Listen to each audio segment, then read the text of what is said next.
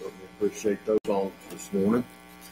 I don't know about you, but it just seemed to me like the songs had a touch of God on it this morning. I appreciate that. Uh, will this morning turn your Bibles to 2 Samuel, chapter number 15.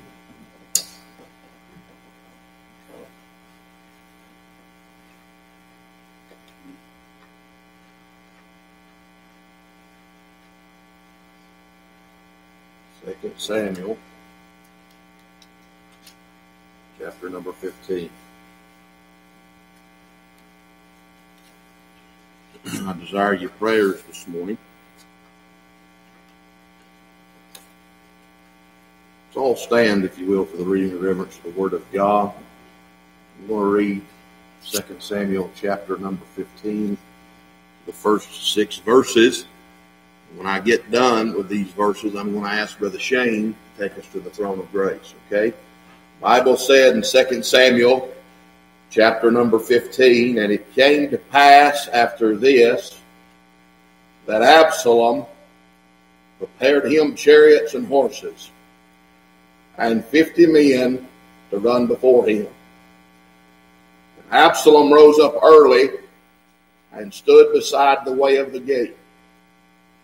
It was so that when any man that had a controversy came to the king for judgment, then Absalom called unto him and said, Of what city art thou?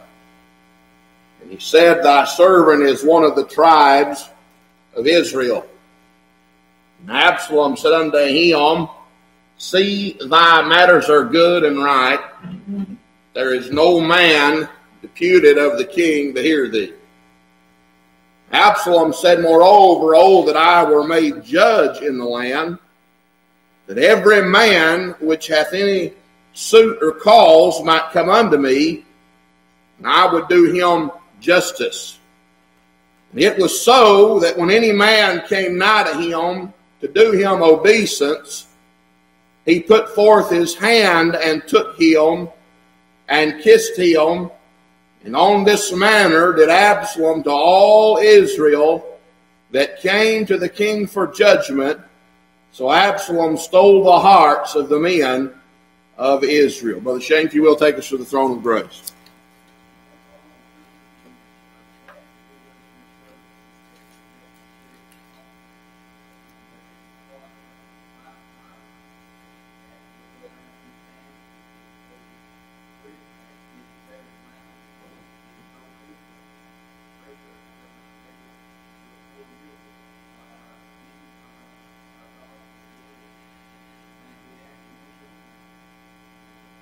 Amen. All right, you can be seated.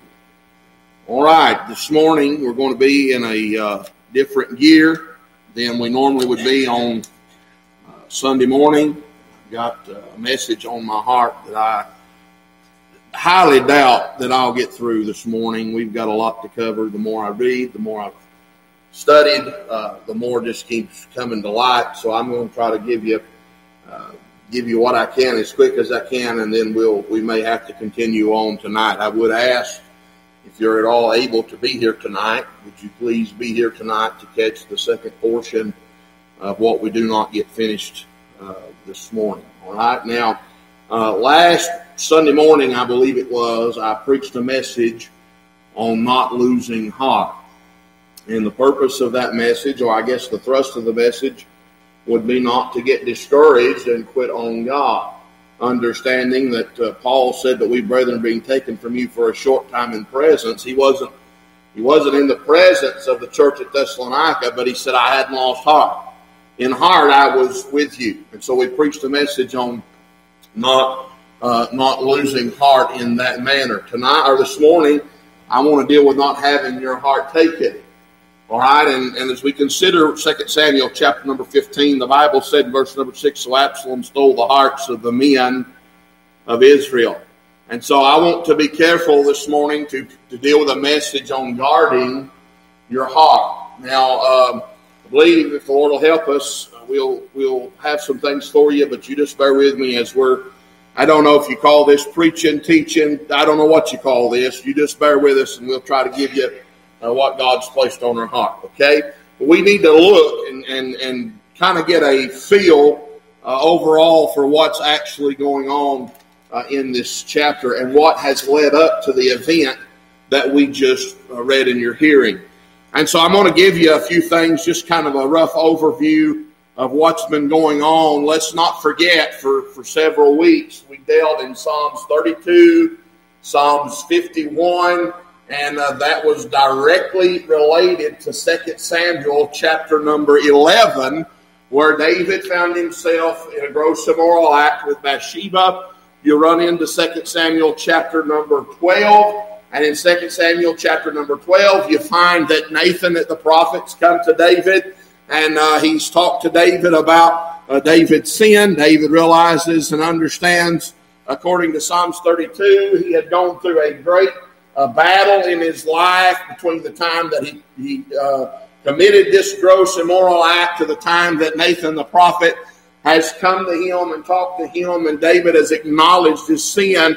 David was a shell of the man that he was when this gross immoral act had taken place. So we see the physical degradation of David's life. Now we understand that the Lord, uh, the, the Nathan prophet told uh, David that the sword would not depart from his house, right? So we've often mentioned that the sin was forgiven, but the consequences were ever present.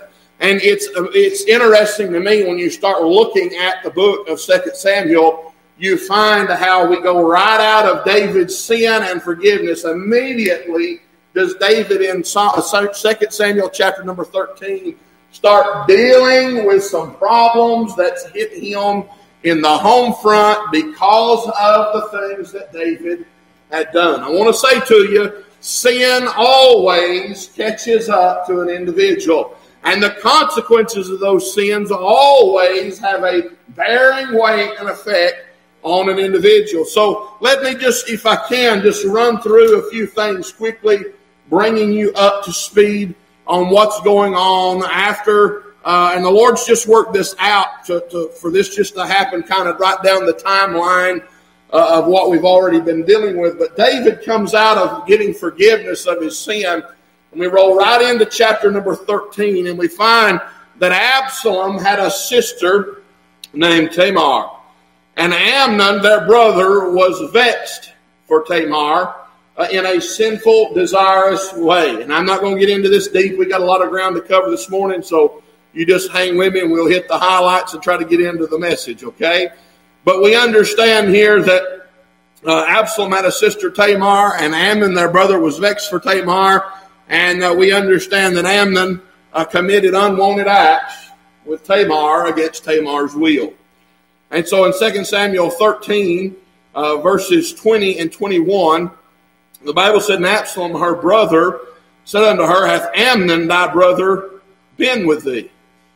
But hold now thy peace, my sister. He is thy brother. Regard not this thing. So Tamar remained desolate in her brother Absalom's house. So we find Tamar is with Absalom. All right, Absalom is kind of, if you will, taken uh, this personal. He's taken somewhat responsibility for his sister. And then we find in verse number 21 But when King David heard of all these things, he was very wroth. So David was angry. David was upset, Brother Gene, about what had transpired and what had taken place between Tamar uh, and Amnon. But here's what I want to deal with David is angry, but you'll find David's going to have a hard time fathering above his level of living. Now let's consider that for just a moment. I can't preach above my level of living. I cannot do it with the Spirit of God on my preaching, and I cannot do it and get away with it because my wife, my children, and my church is going to know that the things that I stand and preach hold no weight because I do not respect them in my own life.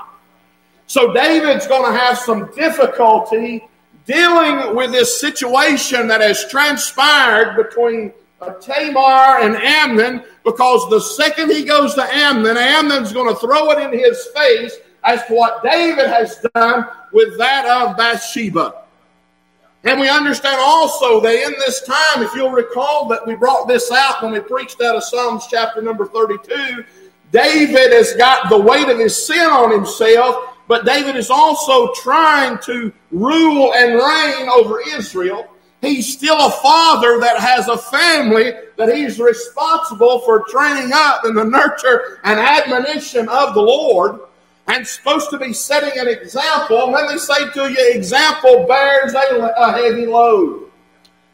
The idea of do as I say, not as I do, sounds good, but it doesn't hold any weight. We are to be an example.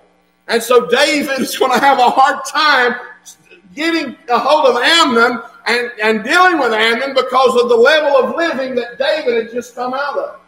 That's the problem. There's a big consequence to living in sin is not being able to help your offspring or those that's under you come up in the nurture and admonition of the Lord because they see you as a fake and a phony and what you say doesn't bear any weight. So it's important to understand this morning that what we do in this life not only has an effect on what we say, but how people take what we say and utilize it. So David is angry. He's wroth. He's upset at what's happened. But if you'll notice, David doesn't say anything, Brother Marvin. What good would it have done David to say anything when David has just dealt with the sin that he's been involved in? His family has seen the, the degradation of his health. His family knows that he's not the man that he used to be. And I got news for you. When you've wore what David wore, you don't bounce back from it uh, immediately. And see, that's a picture of sin as well. Sin had a physical effect on David and brought him down to a shell of a man. And I want you to know it takes a lot of groceries and a lot of calories to get a man back up to where he used to be after he's nearly starved himself to death and died. It don't happen immediately. And coming back and winning people back over uh, to your way of thinking after you've been caught in gross immoral sin, and that doesn't happen overnight. You have to live a life that's pure. And I understand we have to have the Lord to help us. And I'm not saying we have sinless perfection, and I'm not preaching sinless perfection, but I'm saying we have to we have to point ourselves towards the Lord, and it takes longer, friend, to win people back over than it does to lose them, and for them to lose their trust and their faith in you as an individual. So let me say to you, if you've got in sin and you've got forgiveness and you've got it under the blood, praise the Lord. But please have a have a little grace with those that you wanted them to have a little grace with you. Let them give them some reason to see something in your life that shows them that you're serious about doing what God wants you to do and being what God wants you to be. You don't bounce back from it immediately. That doesn't mean people hate you. It means that people need to be able to trust you.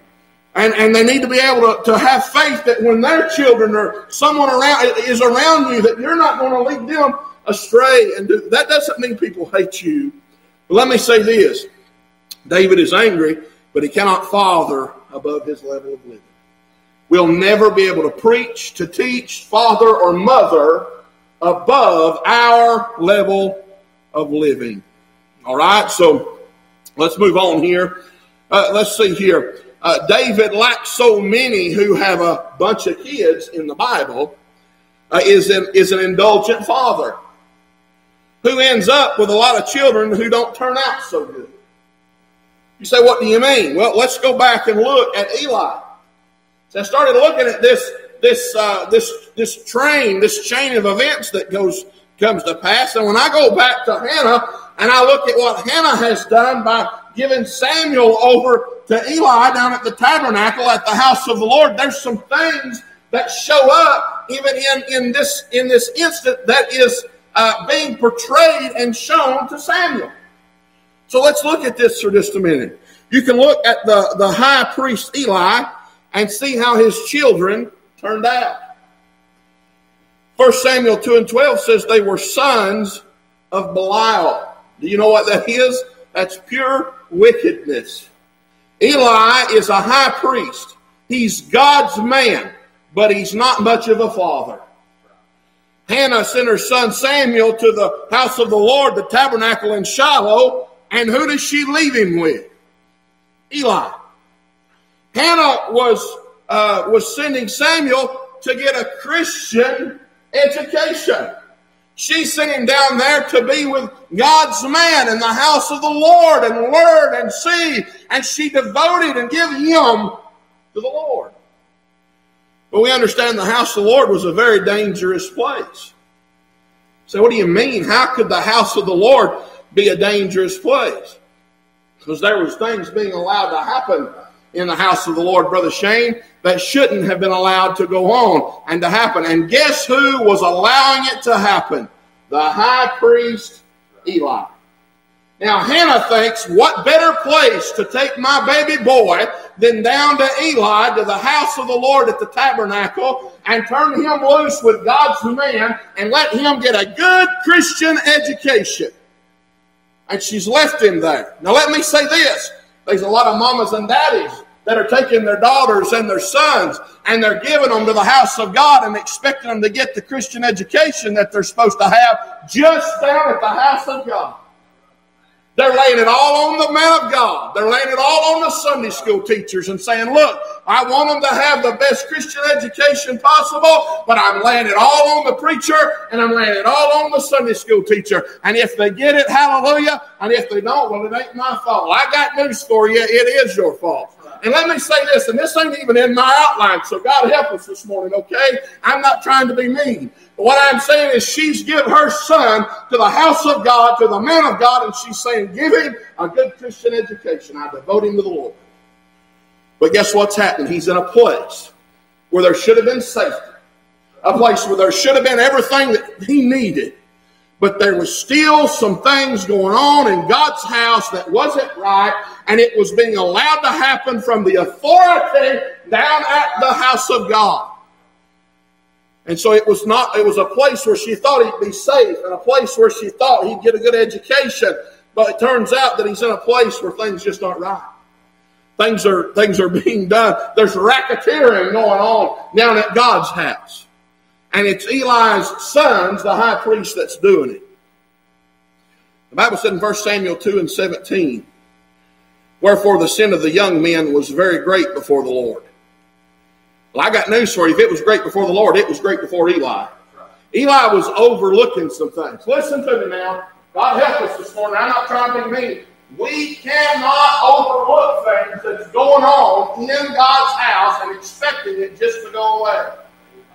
It's going to cause problems and it's going to cause trouble. So the Bible said in 1 Samuel 2 and 17, Wherefore the sin of the young men was very great before the Lord, for men abhorred the offering of the Lord. Do you know what that means? It doesn't say that Eli's sons, it said men. It means God's chosen people were going down to the tabernacle and sacrifice was being made, and they seen what Eli's sons was doing with it, and they got so distressed that the high priest wouldn't do something about what was going on at the house of God that they decided they didn't even want to be there anyway. They, they, they abhorred it, they hated it, they didn't even want to be involved in it because they seen the fakeness and the phoniness of what was going on down at God's house. Good people from the carnal thought process started hating what was going on at God's house. Can I say this? Bad people don't care what goes on at God's house. Bad people don't give a hoot what's going on at God's house. So let me say this if things that are going on in God's house starts hurting the people that have a desire to see things be right, they start leaving. And the bad people don't care to stay because they didn't care to begin with. And then what you've got, friend, because you let sin in that place, all the good people are gone, and all you got left is a bunch of people who don't care. And when you got people that's at the house of God who don't care what goes on, then you find that the house of God turns into what it's turned into all across this nation. So let me say this you cannot cover up things that are wrong in God's house. You cannot. You cannot cover it up. You cannot allow it to hang around the house of God. But you've got to deal with it. Turn with me to 1 Samuel chapter 2 for just a moment. I'm going somewhere. We're going real slow, but we're going somewhere, okay? 1 Samuel chapter number 2 Not sure what I just told you, but it's 1 Samuel chapter number 2.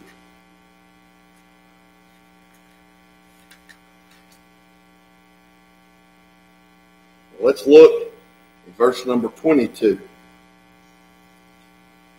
Now, the Bible said in uh, 1 Samuel 2 and 20. Uh, let's see here, 22. Now Eli was very old and heard all that his sons did unto all Israel and how they lay with the women that assembled at the door of the tabernacle of the congregation. Do you see how the evil just keeps unfolding? It's just getting worse and worse all the time down at the house of God. Hannah's took her little boy and she's dropped him off down at God's house. And the next thing you see is Eli's got some sons that's racketeering down at God's house, and he's laying with women down at God's house, and uh, the, the, his sons are doing all kinds of ungodly acts down at God's house. Eli's sons, the Bible said in verse 23, and he said unto them, Why do ye such things? For I hear of your evil dealings by all this people. Now, you reckon Eli, being at the house of God, knew this stuff was going on at the house of God? Sure, he did. But he didn't start dealing with it till the people come to him. He let what was going on in God's house get outside to all the people of Israel until the people of Israel couldn't take it no more. And then they come to the man of God and say, Hey, you're going to have to do something.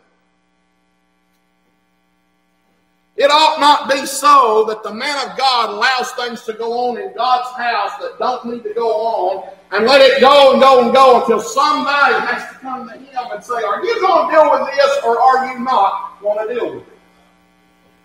So it wasn't that Eli was being led of God to do this. It was that Eli was just upset because the people were bothering him about what his sons were doing. So the Bible said, and he said unto them, Why do ye such things? For I hear of your evil dealings by all this people.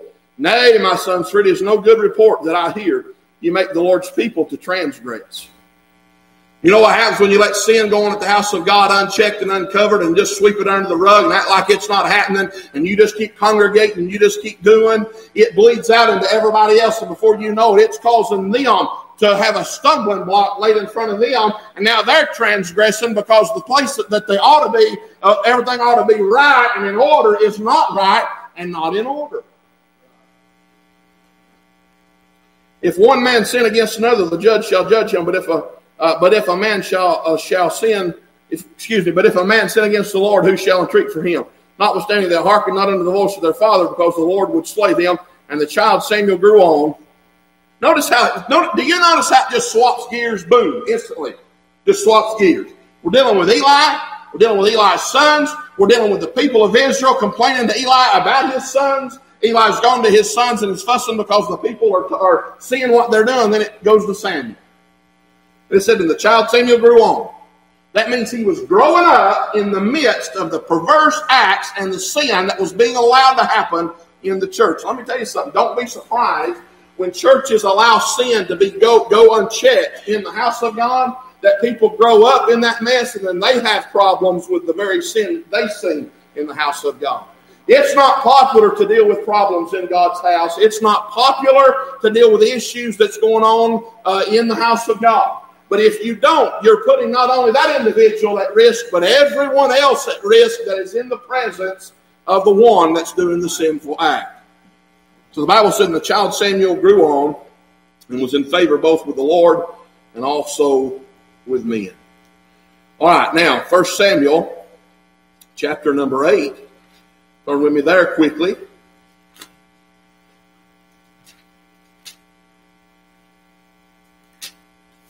chapter number 8, verse number 1.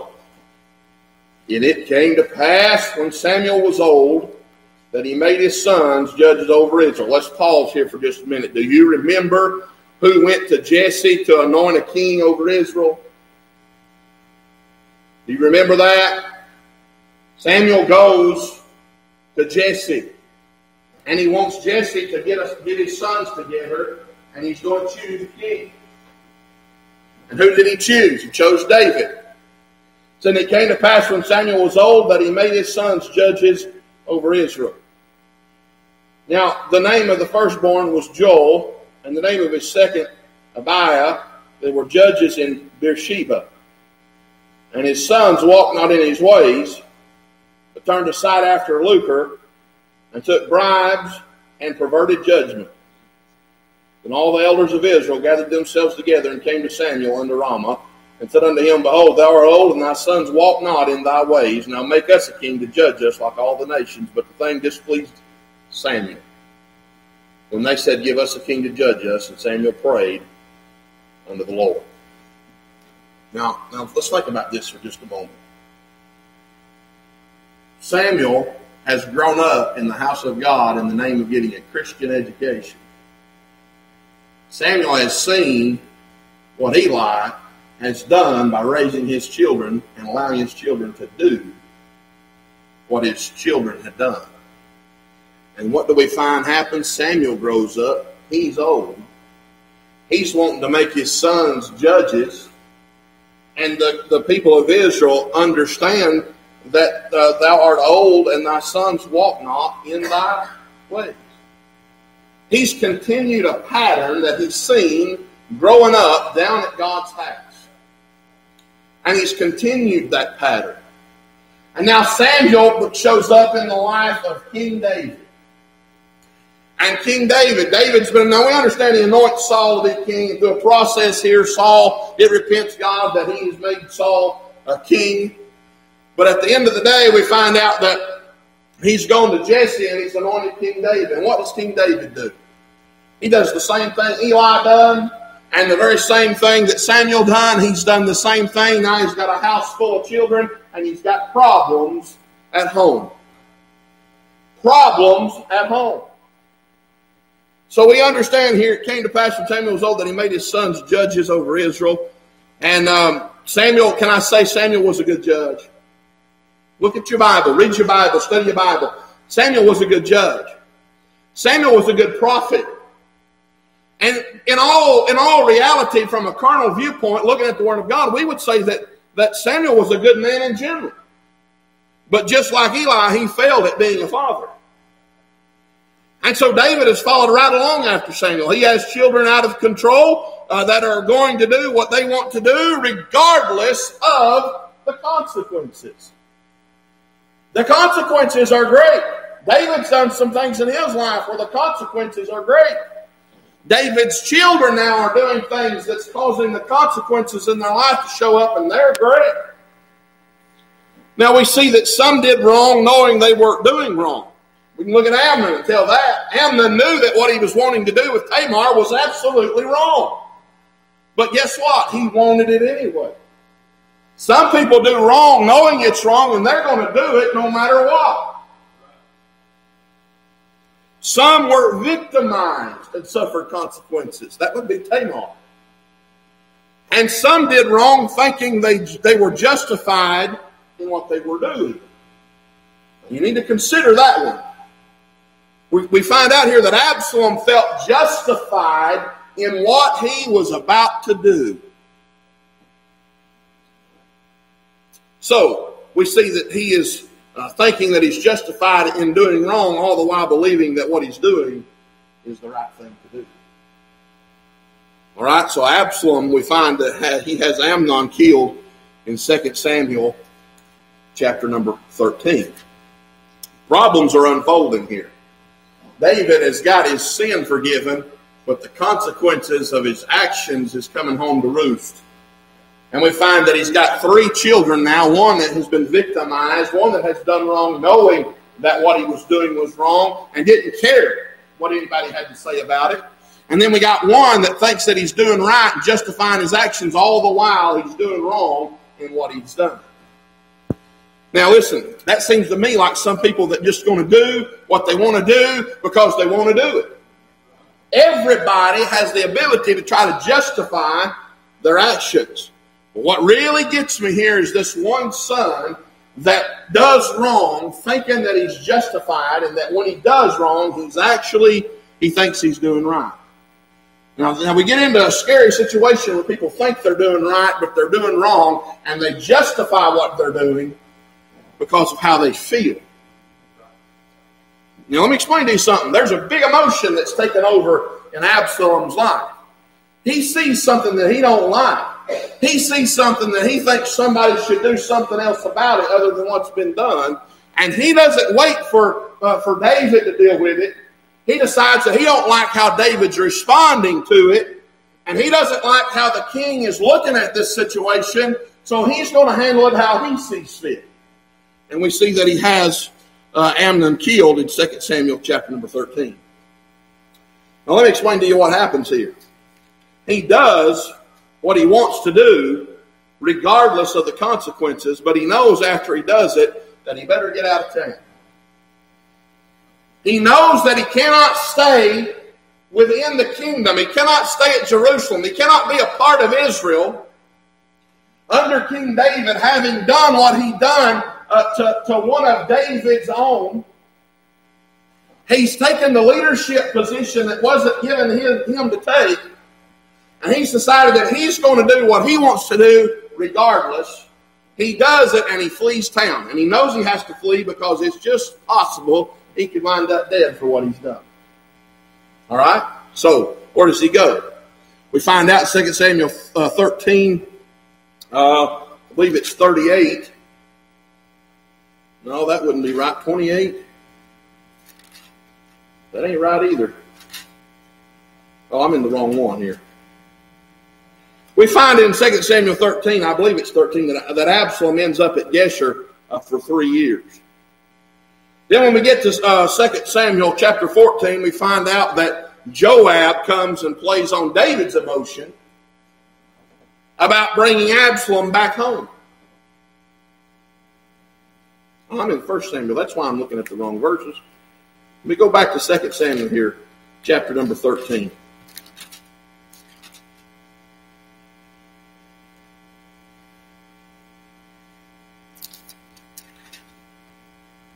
All right, so 2 Samuel 14, we find out that, that uh, Joab has played on David's emotions about bringing Absalom back home. And here's what he does. Follow along here for just a minute.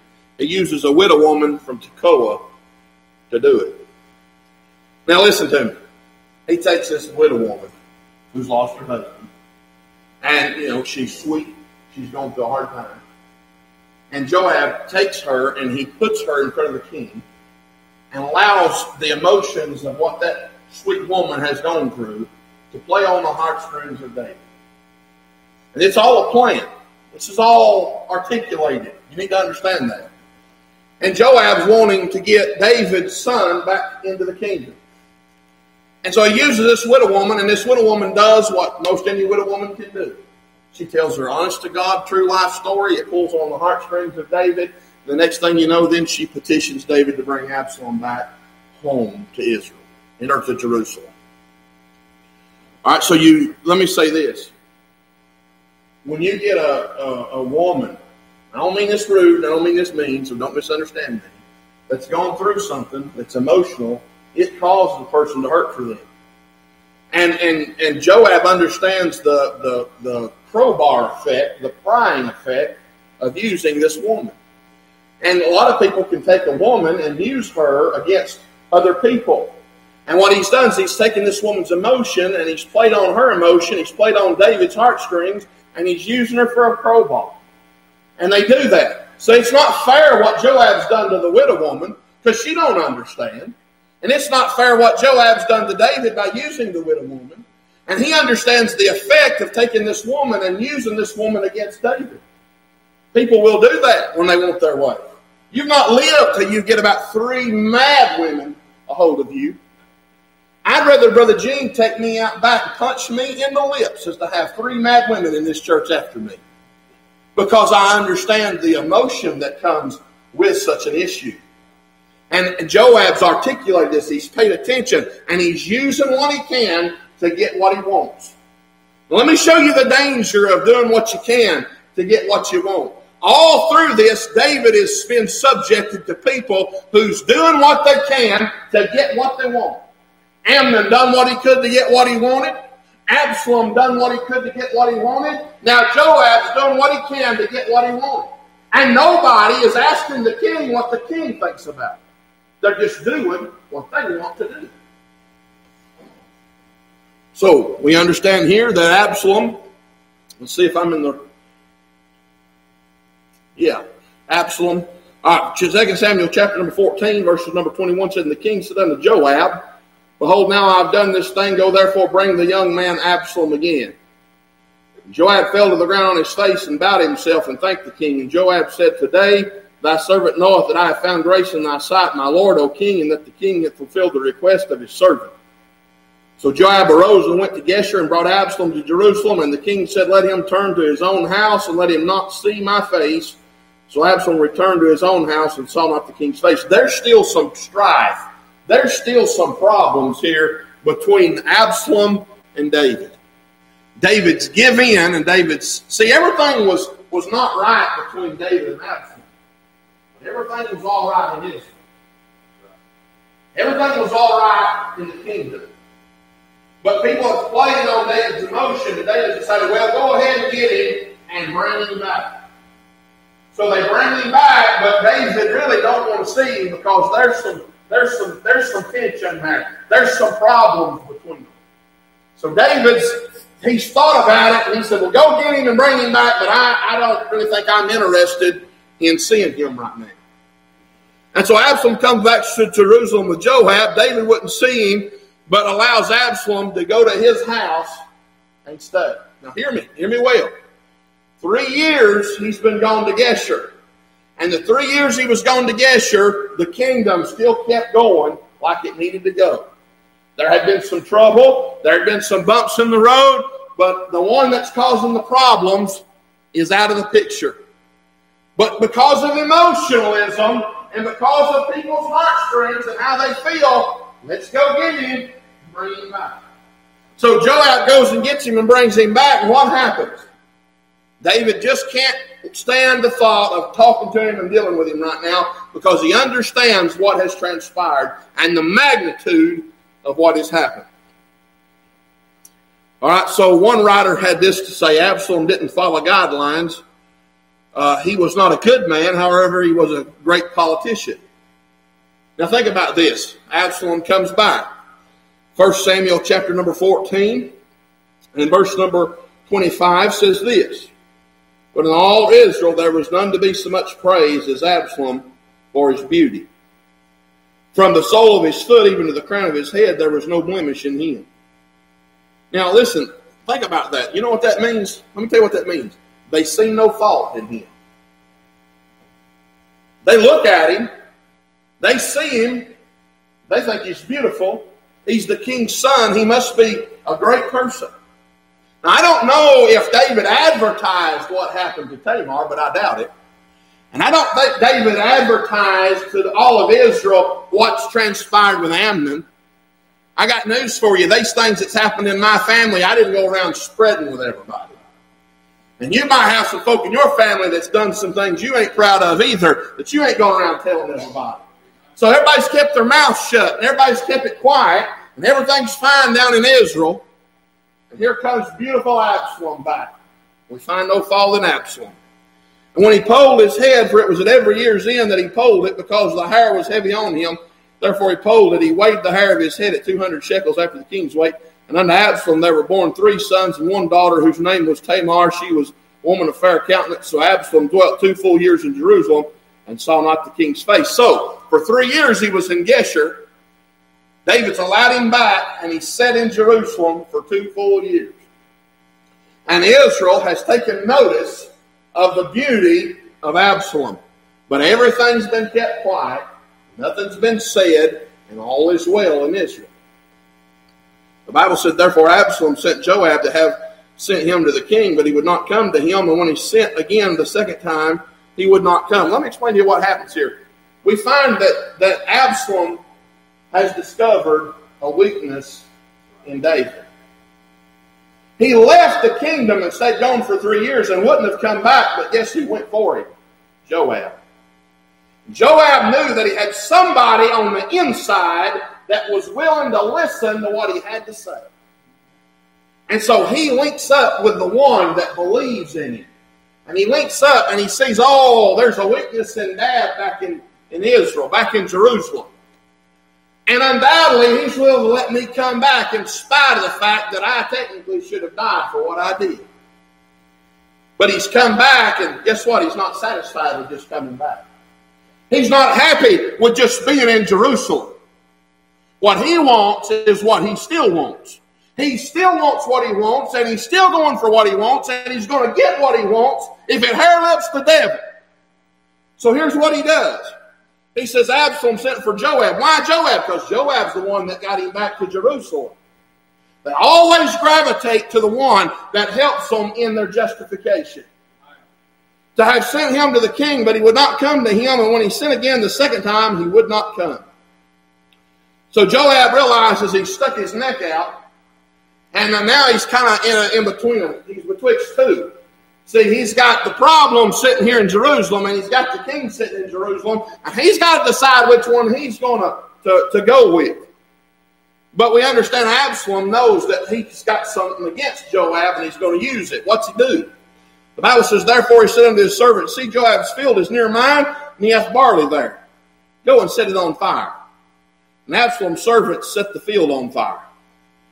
Then Joab arose and came to Absalom unto his house and said unto him, Wherefore have they have thy servant set my field on fire? We're finding out, Joab's finding out. Absalom don't care too much about Joab. It never was really about Joab. It was about what Joab could do for Absalom. You see the danger here that's taking place because at the end of the day, there's a goal that's in mind. And the goal is to set out and accomplish that which you choose to set out and accomplish in spite of who it hurts or what it causes or what it brings forth and we're willing to burn down and tear up and destroy relationships to get what we want regardless. He said, Then Joab arose and came to Absalom unto his house and said unto him, Wherefore hath thy servant set my field on fire? And Absalom answered Joab, Behold, I sent unto thee, saying, Come hither, that I may send thee to the king to say, Wherefore am I come from Geshur? It had been good for me to have been there still. Now therefore let me see the king's face. That's right, it would have been good for him to still been in Geshur. I'll agree with you there. He said, Now therefore let me see the king's face, and if there be any iniquity in me, let him kill me. So Joab came to the king and told him, and when he had called for Absalom, he came to the king and bowed himself on his face to the ground before the king, and the king kissed Absalom. Now listen, you need to pay attention to this.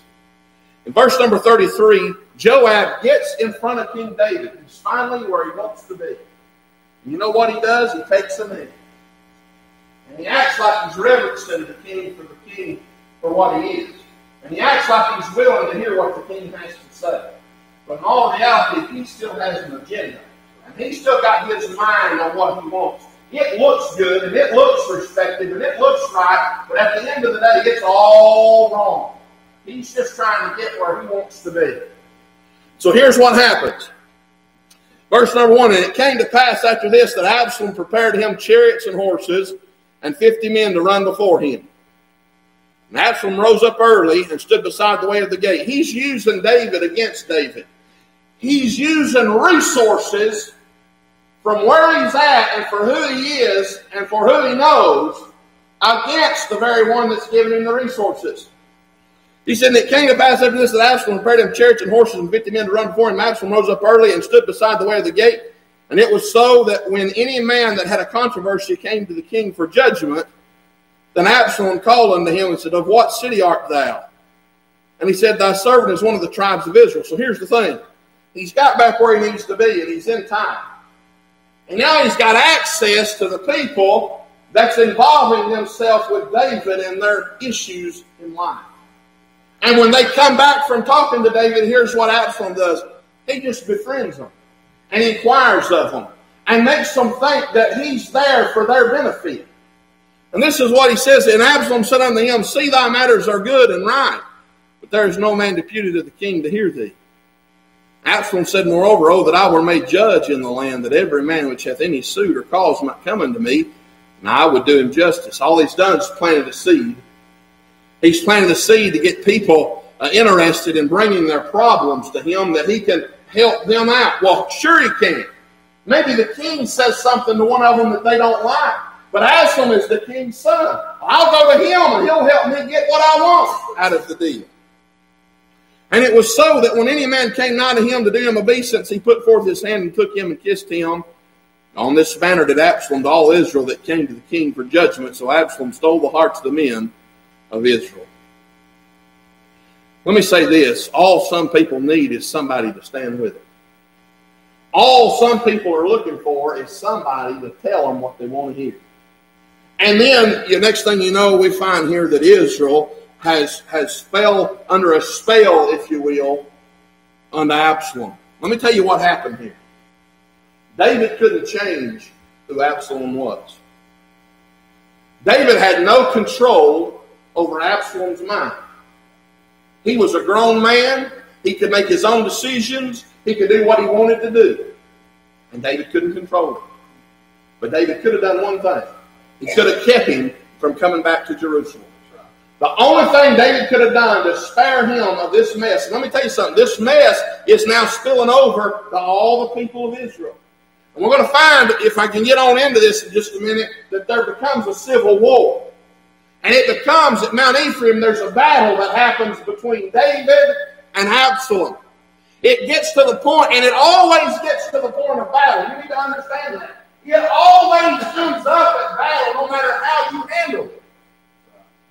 The problem is, though, it cost Israel 20,000 men. 20,000 men under the king of, under King David loses their life because of a controversy that could have been helped and handled if David just kept him back in Geshur and not allowed him to come back into the kingdom. You can't help what people do. You can't help what people think. But you can help whether or not those people infiltrate and hurt the people that you care for.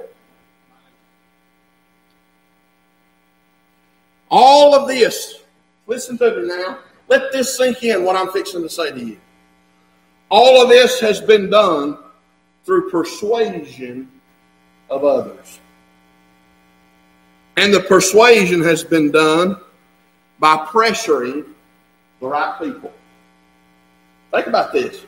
There's been persuasion and there's been pressure applied, and the pressure being applied has caused the persuasion and allowed things to happen and creep in that should have never been allowed to happen. And the next thing you know, all of Israel is in trouble. And the Bible says that he stole the hearts of the men of Israel. They give their heart, but they were deceived. The heart is deceitful, right? You take somebody, tell them what they want to hear, tell them something that sounds good, and you win them every time. It's when you tell them what's right, and when you tell them what hurts, that they don't want to hear. So he stole the people. So we fast forward to the Battle of Ephraim in 2 Samuel chapter number 18. And the Bible says this and David numbered the people that were with him and set captains of thousands and captains of hundreds over them. This is in uh, chapter number 18. Uh, let me say this real quickly before I forget it. David gets run out of the kingdom. David's still appointed, David's still anointed, but David has to leave. David has to flee or David could lose his life. David's allowed the one that fled and the one that left to come back, and when he come back, guess what? David had to leave. Can I say to you, sometimes it boils down to this it's me or you. There's some times in your life where you have to make a decision. It's going to be me or it's going to be you. And you have to you have to make that decision. It's not fun. Let me tell you something. David was sick in his guts to know that Absalom, his son, the one he loved, was causing him this problem. And actually, the closeness of the relationship is what allowed the danger to come back to Israel. Did he love Absalom? Oh, yeah, he did. He loved him so much that he warns the people here in verse 5 saying, The king commanded Joab and uh, Abishai uh, and Ittai, saying, Deal gently for my sake with the young man, even with Absalom. And all the people heard when the king gave all the captains charge concerning Absalom. And all that Absalom had done to him, he still loved Absalom. But he had to do what he had to do. But let me tell you what actually ends up happening here. Verse number six So the people went out into the field against Israel, and the battle was in the wood of Ephraim, where the people of Israel were slain before the servants of David, and there was there a great slaughter that day of 20,000 men. Men that didn't have to die have lost their life because of one thing. Many things, many things provoked this to happen. But at the end of the day, David bringing Absalom back from Geshur David could have spared all these men and himself the trouble and the heartache by bringing him back. He said, Well, he loved him. Yeah, he did. But guess what? He ends up losing him anyway. You can't keep what you can't keep, friend. You cannot do that. And you cannot compromise the betterment of those that's under your care just because of an emotional uh, attachment. For the battle was there, verse number seven, where the people of Israel were slain before the servants of David. And there was there a great slaughter that day, 20,000 men. For the battle was there scattered over the face of all the country, and the wood devoured more people that day than the sword devoured. Now, hold with me here in verse 9. Let's read this. And Absalom met the servants of David. And Absalom rode on, uh, up on a mule, and the mule went under the thick uh, boughs of a great oak. And his head caught hold of the oak, and he was taken up between the heaven and the earth. In other words, let me explain to you what happens here. He's riding a mule. Wars broke out between Absalom and his followers and David and his followers. And Absalom is riding along on a mule, and he comes under the, the limb of an oak tree that was hanging low and got his hair caught up in the oak tree, and it ripped him off his mule. And the next thing you know is he's hung between the heavens and the earth. You know what people do when they're living in sin and they've allowed themselves to get against the right way? They're hung between the world and the heavens. They don't know if they want to go the way of the world or if they want to go the way of God. And he's hanging in the balance, if you will, between the earth, between the world, and between heaven. And when you get to the place where you're willing to hang in the balance between the both, or uh, between both, riding both sides of the fence, you know you're neither hot nor cold, but you're lukewarm. And the Bible said that he'd spew those that were lukewarm out of his mouth. The Lord has no, the Lord has no use for that of lukewarm Christianity. But we find that he's hung between the heaven and he's hung between the earth and he hasn't made a decision, and now he's weighing in the balance. Can I say to you this? 2 Samuel 18 and 9 shows what happens to Absalom for his choices and the direction that he chose to take. He simply was in control of that mule, Brother Shane. He's the one that had the reins. He's the one that told the mule where to go. He's the one that directed the mule to where the mule went. But guess what? Because of his direction and because of Absalom's leadership, he winds up hung in a great oak between the heavens and the earth. Following your own direction and your own way of thinking and doing things your own way and having it your way and justifying it and, and going against the grain all the time. Guess what happens? You're going to find yourself hung between the heavens and the earth, and you're not going to be of either sort. Then get this. The Bible said, and the mule that was under him went away. And a certain man saw it and told Joab and said, Behold, I saw Absalom hanged in an oak. Joab, Joab said unto the man that, that told him, And behold, thou sawest him. Why didst thou not smite him there to the ground? And I would have given thee ten shekels of silver, and a girdle. You know what Joab decided? All the effort he put in to trying to get uh, to get Absalom back to King David in Jerusalem was a fatal mistake. All that had been, all that it cost, all that had been lost, all that had been done, all the heartache and all the pain from all the undermining and all the working and all the pushing and all the trying to do things behind the scenes to get it across to do what he wanted to do. All it done was cause death and destruction. And at the end of it all, Joab turns on Absalom and realizes that at the end of the day, he'd have been better off electing than Geshur who. And so now he's responsible for getting back to Jerusalem, and he's going to be responsible for taking him out because he realizes what he's done. So here's what I here's what I want to say to you, and I and I'll be done this morning, and we'll finish uh, the rest of this maybe tonight. If the Lord will help us. The Bible said in Matthew chapter number seven, Beware of false prophets which come to you in sheep's clothing, but inwardly they are ravening wolves. Now, I want you to notice this, and the context of this is false prophets. We understand that. We understand that when we read Matthew chapter number 7, that there is a crowd of people that were preaching things contrary to Jesus Christ being the Messiah and Him coming to die on the cross of Calvary and bleed and die and grace being extended to mankind. We understand that. But a prophet is a person illuminated, inspired, or instructed by God to announce future events.